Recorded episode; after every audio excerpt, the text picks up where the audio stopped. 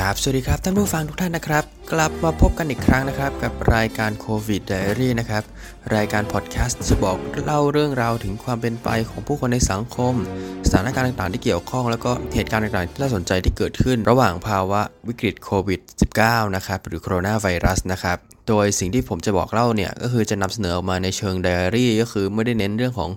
ความถูกต้องแม่นยำข้อมูล 100% ชัดๆแต่ว่าจะบอกเล่าในมุมของความคิดเห็นส่วนตัวแล้วก็เผื่อว่าเวลาผ่านไป5ปี10ปีกลับมาฟังอีกครั้งก็จะได้นึกภาพออกนะครับว่าคนในยุคนั้นมีการรับมือกับวิกฤตอย่างไรกันบ้างนะครับสำหรับเทปนี้นะครับเป็นเทปที่ออกจะพิเศษสักหน่อยเพราะว่าโดยปกติต้องเล่าก่อนนะครับว่าขั้นตอนการอัดเนี่ยก็คือผมจะต้องร่างสคริปต์ออกมาก่อนคร่าวๆนะครับว่าเป็นบุลเลตเป็นหัวข้อเช่นสมมติเป็นบุลเลตหัวข้อการรับมือโคโรนาไวรัสของประเทศสวีเดนกับเบลารุสนะครับแล้วก็จะมีบุลเลตย่อยลงไปอีกว่าสวีเดนสถิติผู้เสียชีวิตเป็นเท่าไรเบลารุสผู้เสียชีวิตเป็นเท่าไหร่ประมาณนี้ครับแต่ว่าเทปนี้จะเป็นเทปที่ผมลองจัดโดยไม่มีสคริปต์ดูนะครับก็คือจะบอกเล่าในมุมของตัวเองที่ผ่านมาตั้งแต่1เดือนที่ทำรายการนี้มาเนี่ยมีอะไรเปลี่ยนแปลงไปบ้างนะครับสำหรับในรอบ1เดือนกว่าๆที่ผมทำรายการนี้ขึ้นมาเนี่ยสิ่งที่ผมสังเกตเลยก็คือสถานการณ์รอบตัวเปลี่ยนแปลงค่อนข้างเยอะเพราะว่าเท่าที่จำกันได้นะครับเทปแรกเนี่ยคือผมจะพูดเรื่องของการปิดห้างปิดร้านอาหารประมาณนี้นะครับพอผ่านไปสักระยะนึงแล้วเนี่ยก็ดูเหมือนว่าหลายๆคนจะเริ่มปรับตัวกับสถานการณ์ได้ในระดับหนึ่งอันนี้ผมพูดในมุมผู้บริโภคก่อนนะถ้าเป็นผู้บริโภคก็คือจะมีการสั่ง Grab Food Foodpanda Get ซึ่งเป็นบริการเหมือนรับส่งอาหารจากร้านอาหารมายังบ้านของเราผ่านทางมอเตอร์ไซค์นะครับบริการพวกนี้คือค่อนข้างบูมมากแล้วก็ว่ากันว่ายอดขายมอเตอร์ไซค์ช่วงเนี้ยถือว่าค่อนข้างดีขึ้นเลยล่ะเพราะว่ามีหลายๆคนนะครับที่สั่งอาหารนะครับแล้วก็ธุรกิจเหล่านี้คือจะเติบโตขึ้นมากทำให้มีหลายๆคนที่อาจจะตกงานหรือกำลังอยู่ในช่วงเปลี่ยนงานนะครับตัดสินใจซื้อมอเตอร์ไซค์เพื่อมาประกอบอาชีพดังกล่าวนะครับในสภาวะที่ผู้คนอยู่บ้านมากขึ้นแล้วก็อยู่บ้านกันมากขึ้นแล้วก็สั่งอาหารผ่านแอปพวกนี้มากขึ้นนั่นเองนะครับในมุมของผู้ประกอบการนะครับหลายคนก็ประสบปัญหากับภาวะดังกล่าวนะครับเช่นโรงอาหารของบริษัทผมเองเนี่ยก็คือพื้นที่ที่เป็นนั่งกินข้าวคือจะมีการยกเก้าอี้ยกโต๊ะออกไปเก็บหมดเลยแล้วก็ใครที่อยากกินก็ให้ซื้อแล้วก็ขึ้นไปกินบนตึกออฟฟิศนะครับก็คือเข้าใจว่าอาจจะส่งผลต่อยอดขายระดับนึงอ่ะแหละเพราะว่าก็มีบางคนที่อาจจะไม่ได้ลงไปซื้อกินข้างล่างแต่เหมือนโทรสั่งหรือเตรียมข้าวมาทำเองหรือแล้วก็อีกอย่างนึงเลยนะครับก็คือออฟฟิศผมก็คือใช้หลักมาทำงานนะครับก็คือมา1วันหยุด2วันนะครับก็คือตรงนี้ก็คือจะทำให้พนักงานที่เข้ามาซื้ออาหารรับประทานอาหารตัวนี้ก็จะน้อยลงส่งผลต่อรายได้ด้วยนะครับอันนี้คือแค่ในระดับโรงอาหารนะฮะถ้าเกิดเป็นในระดับเมืองระดับจังหวัดระดับชุมชนก็คือแน่นอนว่าร้านอาหารแบบตั้งเดิมได้รับผลกระทบอยู่แล้วนะครับซึ่งก็เป็นข่าวที่ไม่ค่อยดีเท่าไหร่นะครับแล้วก็นอกเหนือจากร้านอาหารที่ได้รับผลกระทบแล้วก็จะมีในส่วนของลูกจ้างที่เป็นแรงงานรายวันนะครับหรือว่าอาชีพที่เกี่ยวข้องกับผู้คนจำนวนมากๆนะครับก็คือเหมือนเป็นอาชีพที่ได้รับผลกระทบจากเหตุการณ์ดังกล่าวนะครับเช่นในส่วนของบริษัทจัดอีเวนต์สายการบินหรือว่าจะเป็นในส่วนของพนักงานห้างสรรพสินค้าหรืออะไรประมาณนี้ครับก็คือจะได้รับผลกระทบจากโซนตรงนี้หมดนะครับแล้วก็ต้องรอดูกันต่อไปนะครับว่าพวกเขานะครับจะมีการปรับตัวอะไรยังไงเพราะว่าตอนนี้นะครับตัวเลขผู้ติดเชื้อของเรานะครับเริ่มต่ำลงขึ้นเรื่อยๆนะครับจากตอนแรกเทปแรกๆที่ผมทำเนี่ยก็คือมันอยู่ที่ประมาณหลักร้อยกว่าๆนะครับ 2-300 คนต่อวันตอนนี้ต่ำมากเหลือไม่ถึง50คนต่อวันแล้วฮะถ้าจะไม่ผิดอยู่ที่ประมาณ 20-30 คนต่อวันทำให้ตอนนี้เริ่มมีคำถามขึ้นมาแล้วว่าเราจะเปิดเมืองได้เมื่อไหร่เราจะกลับมาใช้ชีวิตแบบปกติได้อีกไหมเพราะว่ามันก็จะมีข่าวลือออกมาเรื่อยๆว่าวิกฤตระลอก2เนี่ยมันรุนแรงนะมีหลายประเทศที่โดนระลอก2เข้าไปแล้วค่อนข้างสะบักสะบอมพอสมควรเลยนะเวลานี้เช่นสิงคโปร์หรือญี่ปุ่นทำให้หลายๆคนเริ่มคิดกันแล้วว่าเราจะรับมือกับสถานการณ์ตรงนี้อย่างไรนะครับซึ่งถ้าถามผมแล้วนะผมมองว่าอาจจะค่อยเปิดไปทีละส่วนค่อยใช้ชีวิตกลับมาเป็นปกติเหมือนเดิมอะไรอย่างเงี้ยครับเช่นอาจจะเปิดในส่วนที่เป็น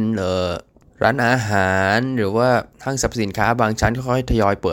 อะไรอย่างนี้ไปเรื่อยๆครับแล้วค่อยไปสถานที่อื่นๆสถานบันเทิงไปโน่นไปนี่อะไรอย่างเงี้ยครับเหมือนค่อย กว้างขึ้นไปเรื่อยๆครับแต่ว่ายังครอบคลุมอยู่ประมาณนี้ฮะอันนี้คือที่ผมคิดเอาไว้นะครับแล้วก็หลังจากนี้อาจจะมีการผ่อนปรนในเรื่องของกฎหมายแอลกอฮอล์ที่จริงๆผมเคยเอาเรื่องนี้ไปคุยกับเพื่อนฝรั่งคนนึงนะเขาก็ตกใจว่าแบบเอ้ยทำไมไลฟ์สไตล์คนไทยค่อนข้างแปลกก็คือที่บอกว่ามีการห้ามขายเครื่องดื่มแอลกอฮอล์24ชั่วโมงตั้งแต่วันนี้ถึงวันนี้ตอนแรกก็ฟังดูว่าแบบจะห้ามทำไมทุกคนก็อยู่บ้านแล้วแต่พอไปดูพฤติกรรมของคนไทยในต่างจังหวัดหรือว่าที่เป็นข่าวออกมาครับก็คือจะมีข่าวในเรื่องของการตั้งวงกินเหล้ากับเพื่อนฝูงในเวลากลางคืนนะครับในป่าหรือในอะไรก็ตามซึ่งตรงนี้ก็คืออาจจะเพิ่มความเสี่ยงในการติดเชื้อได้ครับก็เลยมีการออกกฎดังกล่าวขึ้นมาพอเอาตรงนี้ไปเล่าให้ชาวต่างชาติฟังเขาก็แบบเฮ้ยแปลกดีนะมันเพราะแบบบ้านเขาเมืองเขาคืออาจจะไม่ได้มีกฎแบบนี้ซึ่งจริงๆในต่างประเทศมันก็มีบางประเทศแหละเช่นแอฟริกาใต้ครับแต่ว่าในหลายประเทศก็ไม่ได้มีกฎตรงนี้ครับก็จะร้อนถึงไลฟ์สไตล์ของคนหลายประเทศที่แตกต่างกันออกไปนะครับและในส่วนของตัวเลขผู้ติดเชื้อที่ได้บอกไปแล้วนะครับว่ามีจำนวนที่ค่อนข้างลดลงอย่างต่อเนื่องแต่ละคนที่อยู่บ้านนะครับก็จะได้รับชมถ่ายทอดสดนะครับจากทางศูนย์อำนวยการนะครับประมาณ 11:00 นของทุกๆวันนะครับ 11:00 น 11:00 นครึ่งประมาณนี้ครับหรือบางวันก็เลื่อนเป็นเที่ยงครึ่งแล้วก็ทางโฆษกนะครับคุณหมอทวีสินก็จะออกมาแถลงสรุปตัวเลขผู้ติดเชื้อต่างๆนานานะครับตรงนี้ก็เป็นหนึ่งในกิจวัตรประจำวันของคนที่อยู่บ้านนะครับแล้วก็ต้องการทราบเกี่ยวกับตัวสถิติผู้ติดเชื้อโควิดก็จะดูถ่ายทอดสดตรงนี้กันนะครับแล้วก็พอมาถึงตรงนี้ก็จะขออนุญาตพูดถึงในเชิงการเมืองหน่อยก็แล้วกันเพราะว่าที่ผ่านมาในรอบ1เดือนกว่าๆเนี่ยมันก็มีอะไรผ่านมาเยอะสตาร์ทกันมาตั้งแต่ในส่วนที่ทางแต่ละกระทรวงอันนี้ถ้าพูดกันแบบตรงไปตรงมาที่สุดก็คือ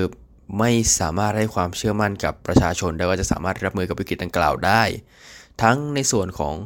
ทางกระทรวงพาณิชย์กับกระทรวงสาธารณสุขที่เหมือนจะไม่ได้คุยกันในเรื่องของจำนวนหน้ากากนะฮะว่าแบบกระทรวงนึงบอกว่าแบบโอ้ยหน้ากากเพียงพออีกกระทรวงนึงบอกว่าหมดแล้วก็มีการออกสินค้าจำกัดสินค้าควบคุมแล้วก็เกิดภาวะขาดแคลนขึ้นมานะครับแล้วก็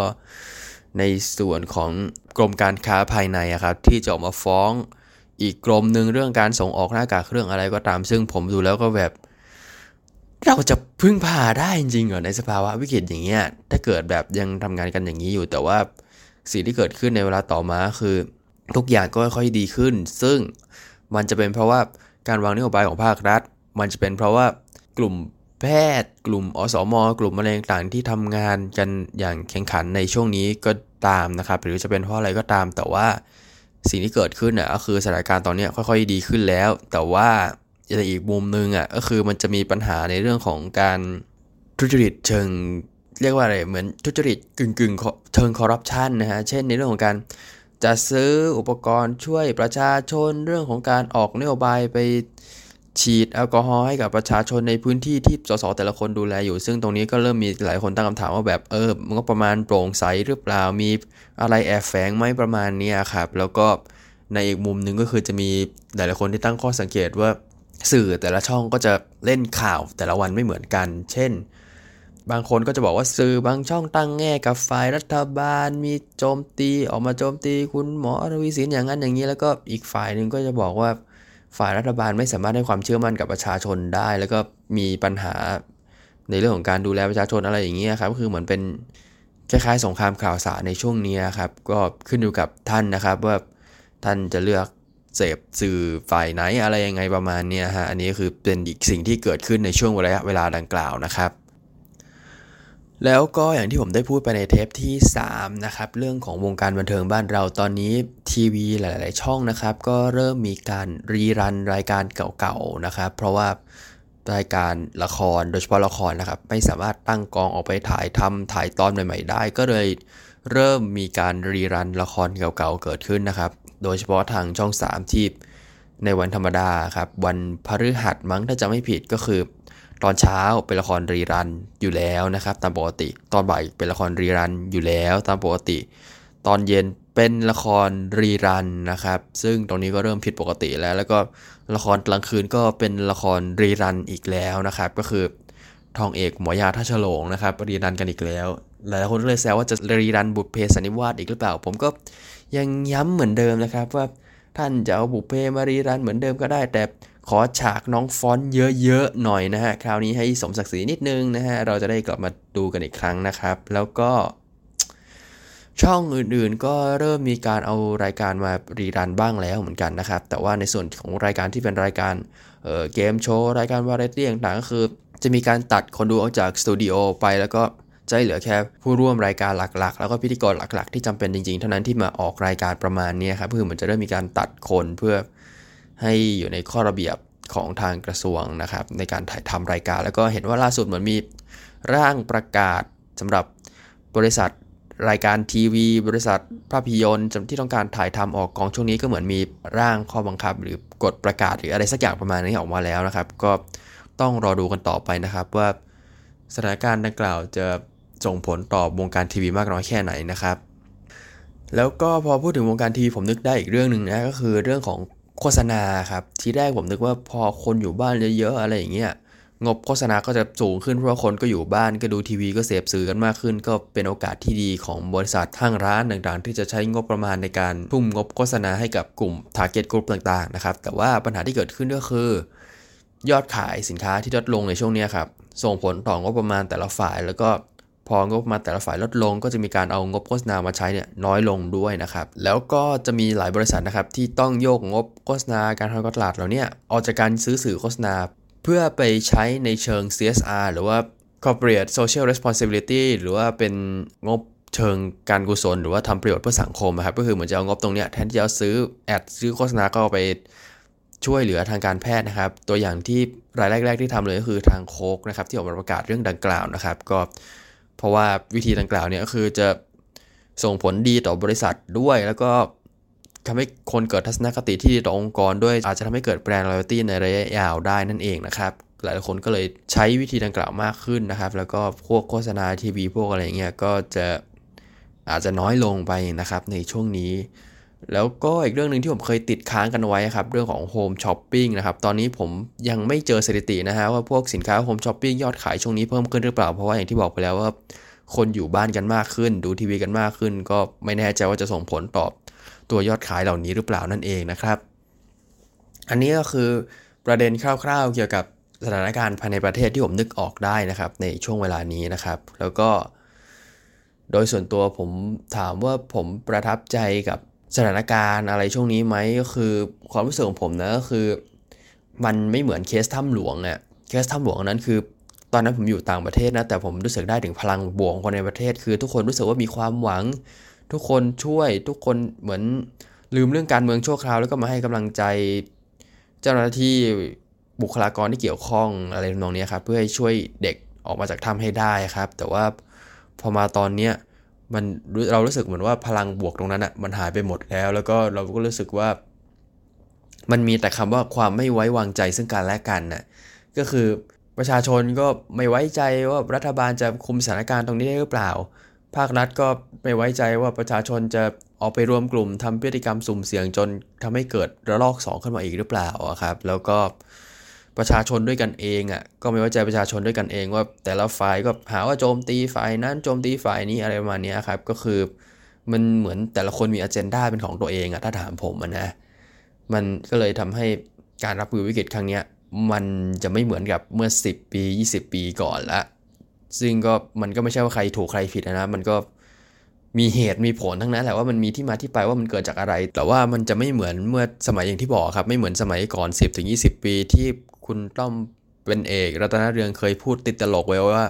ปัญหาแต่ละปัญหาในเมืองไทยสามารถแก้ไขได้ด้วยการทำมิวสิกวิดีโอออกมาก็คือสมัยก่อนนะมันจะมีรายการพวกเรื่องเล่าเช้านี้รายการเล่าข่าวต่างๆนานาที่เอาภาพข่าวภาพเหตุการณ์ต่างๆแล้วก็มาใส่เพลงประกอบอะไรทำนองนี้แล้วคนก็ชื่นชอบนะครับเกิดความรู้สึกที่ดีขึ้นเกิดทัศนคติที่ดีเกิดกำลังใจเกิดความสามัคคีเกิดอะไรก็ตามแต่ว่าพอมายุคนี้สมัยนี้มันจะไม่เหมือนตรงนั้นแหละมันจะมีหลายๆเหตุหลายๆปัจจัยต่างๆนานาซึ่งก็อย่างที่บอกครับมันก็มีที่มาที่ไปทั้งนั้นแล้วก็อันนี้คือเหมือนบันทึกเอาไว้เฉยๆเผื่อว่าคน5ปี10ปีกลับมาฟังย้อนหลังจะได้เห็นว่าสถานการณ์ความเปลี่ยนแปลงของผู้คนเป็นอย่างไรนะครับไปที่ฝั่งต่างประเทศกันบ้างนะครับฝั่งต่างประเทศเองสถานการณ์ตอนนี้ก็ดูจะไม่ค่อยสู้ดีเท่าไหร่นะครับ ทางสวีเดนที่ผมเคยนำเสนอไปครับเรื่องที่รัฐบาลไว้ใจประชาชนให้ออกมาใช้ชีวิตตามปกติตอนนี้ก็มีตัวเลขผู้ติดเชื้อค่อนข้างอยู่ในเกณฑ์ที่ค่อนข้างไม่ดีเท่าไหร่ก็คือค่อนข้างเพิ่มขึ้นในแต่ละวันนะครับยังอยู่ในเทรนด์ที่ค่อนข้างเพิ่มขึ้นอยู่แล้วก็เบลารุสอันนี้ผมไม่แน่ใจนะแต่เหมือนล่าสุดก็คือเหมือนทางประธานาธิบดีก็เริ่มไหวตัวแล้วล่ะก็เริ่มบอกว่าจะต้องป้องกันอย่างนั้นอย่างนี้แต่ยังไม่ได้ถึงขั้นเคอร์ฟิวแบบเป๊ะๆประมาณนั้นอันนี้คือถ้าผมจำไม่ผิดนะแล้วก็ทางฝั่งอเมริกาก็เริ่มมีกลุ่มผู้ประท้วงนะครับออกมาเคลื่อนไหวก็คือเป็นผู้ประท้วงส่วนใหญ่ก็คือจะเป็นกลุ่มที่เชียร์โดนัลด์ทรัมป์แล้วก็เชื่อเรื่องของ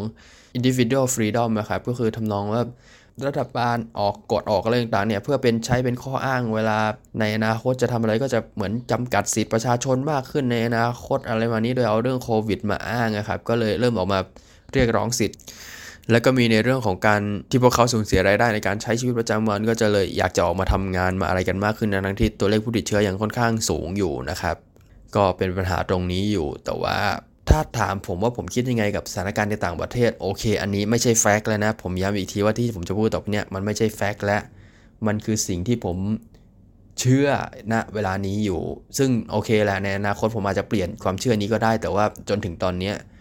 ผมยังแอบเชื่ออยู่นะว่ามันจะเป็นไปได้หรือเปล่าที่ไวรัสตรงนี้มันไม่ได้มาจากธรรมชาติแต่ว่า